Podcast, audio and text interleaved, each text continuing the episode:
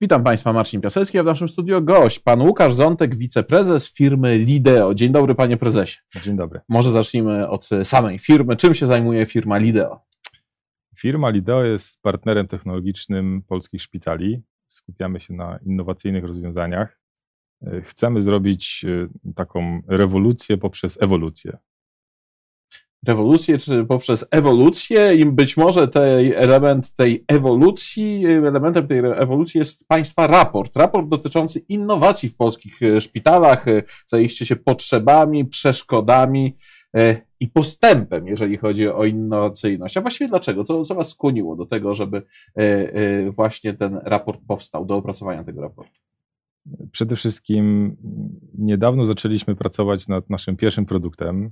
Jesteśmy młodą spółką i w pracy codziennej z naszą polską służbą zdrowia dostrzegliśmy pewien dysonans. Taki dysonans, gdzie z jednej strony chcemy innowacji, ale z drugiej strony jej nie wdrażamy. I stwierdziliśmy, że warto by było troszkę zbadać to głębiej i zobaczyć, jak to faktycznie wygląda w naszej polskiej służbie zdrowia.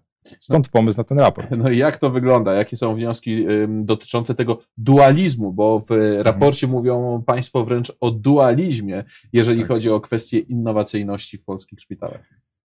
Tak, faktycznie ten dualizm występuje, bo z jednej strony polskie szpitale, y, i to jest ta pozytywna część tego raportu, rozumieją potrzebę innowacji, czyli one wiedzą, że te nowe produkty, które się pojawiają na rynku, y, powinny wdrażać i dzięki temu będą miały oszczędności albo będą miały lepszą efektywność wykorzystania kadry, czy lepsze wykorzystanie sal operacyjnych, ale z drugiej strony, y, to jest ta troszkę ciemna strona tego raportu, nie robimy tego. Czyli y, polskie szpitale w jakiejś części nie realizują tej tej, tej potrzeby, którą, którą rozumieją i którą chcie, chcieliby wdrażać, ale, ale, ale tego nie robią. I, i, I taki jest troszkę wniosek z tego raportu. E, no dobrze, ale to jest tak, że przecież e, polskie szpitale w większości, w przygniatającej większości, mhm. po prostu mają nie najlepszą sytuację finansową. I być może to jest kwestia po prostu finansów, tak, że y, to myślenie o innowacyjności jest zablokowane przez to, no, przez mhm. myśl, ile to będzie kosztowało. Tak, i właśnie y, to jest trochę nasze zadanie jako spółki, która się zna na technologii i która ma ambicje wdrażać innowacje, żeby pokazać, że innowacja nie musi być droga. Bo z jednej strony mówimy, że y, innowacja daje nam oszczędności to skoro nam daje oszczędności, to dlaczego rozpatrujemy to w perspektywie kosztów? Przecież jeśli w pół roku wdrożymy rozwiązanie, które nam poprawi jakąś, jakiś obszar w szpitalu, jakiś proces, no to w, perspektywie kolejnego półrocza zobaczymy zwrot inwestycji. Więc y, powinniśmy tą inwestację, in, y, tą innowację troszkę inaczej podejść do niej, czyli być może róbmy ją mniejszymi krokami, wdrażajmy niewielkie usprawnienia i róbmy to konsekwentnie, ale róbmy to codziennie, żeby to nie było tak, że tworzymy olbrzymi projekt, który właśnie wymaga olbrzymiego finansowania. Te duże projekty mają też bardzo duże ryzyka związane z tym, że po półtorej, dwóch latach e, trochę brakuje motywacji w zespole, trochę nie wiadomo, jakie były pierwotne założenia i tak dalej, i tak dalej. To może rozbijmy to na takie małe zadania i wdrażajmy tą innowację co miesiąc, co dwa miesiące i uczmy się wzajemnie tego, jak możemy poprawiać. Tak? Bo myślę, że innowacja temu służy, żeby ją rozumieć w, perspektywie poprawy, co z kolei y, skłania nas do takiego wniosku, że powinniśmy to robić tak, na co dzień. No tak, ale tutaj chyba mówi Pan o innowacjach, które nie wiążą się z zakupem jakichś właśnie drogich technologii, nowego, nowego sprzętu, tylko na innowacjach, które polegają na czymś innym. Na czym? Tak. Innowacje można rozumieć różnorako. Y, my zajmujemy się y, taką częścią, która dotyczy tworzenia różnego rodzaju oprogramowania, aplikacji, czy to aplikacji mobilnych, czy webowych, i widzimy, że jest dużo obszarów do zoptymalizowania.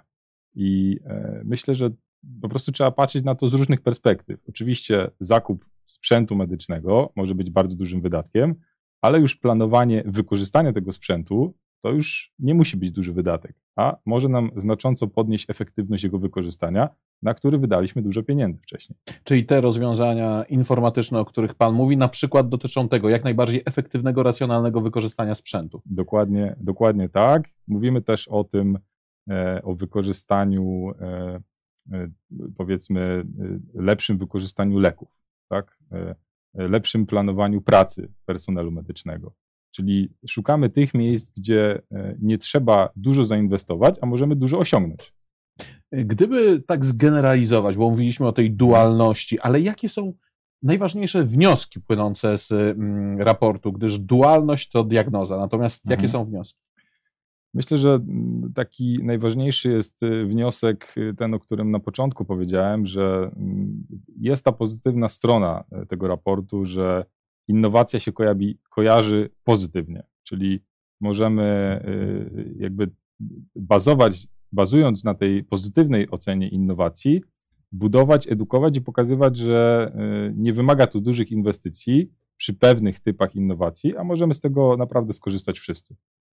Proszę mi powiedzieć, do kogo jest adresowany y, raport? Komu chcecie właśnie go przekazać, y, powiedzieć, jaka jest sytuacja Waszym zdaniem, jeżeli chodzi o innowacyjność w szpitalach? Ja myślę, że dobrze by było, żeby każdy, kto dotyka e, tematyki ochrony zdrowia w Polsce, zapoznał się z tym raportem i e, żeby rozpocząć dyskusję o tym. E, na pewno nie jest to raport, który ostatecznie wyczerpuje tę tematykę, ale jako taki pierwszy krok na drodze do tego, żeby troszkę zrobić transformację E, tak jak mówiłem na początku, taką rewolucję poprzez ewolucję, to myślę, że to jest dobry początek dla wszystkich. A proszę mi powiedzieć, czy y, te wnioski kierujecie bardziej do samych szpitali, czy do y, organizatorów służby zdrowia, do mhm. ministerstwa?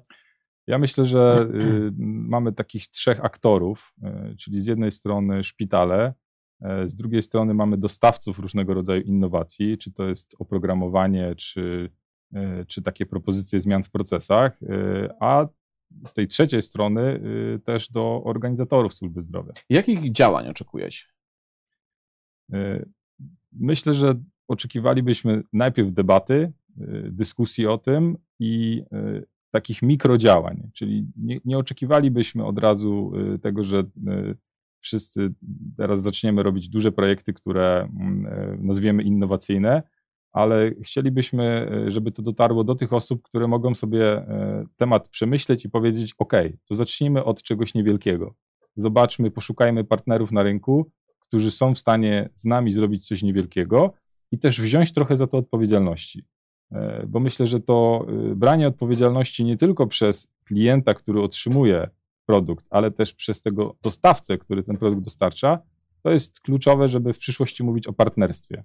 No tak, partnerstwo jest tutaj niezwykle istotne, wręcz kluczowe. Bardzo dziękuję za rozmowę. Moim gościem dziękuję był również. pan Łukasz Zątek, wiceprezes firmy Lideo.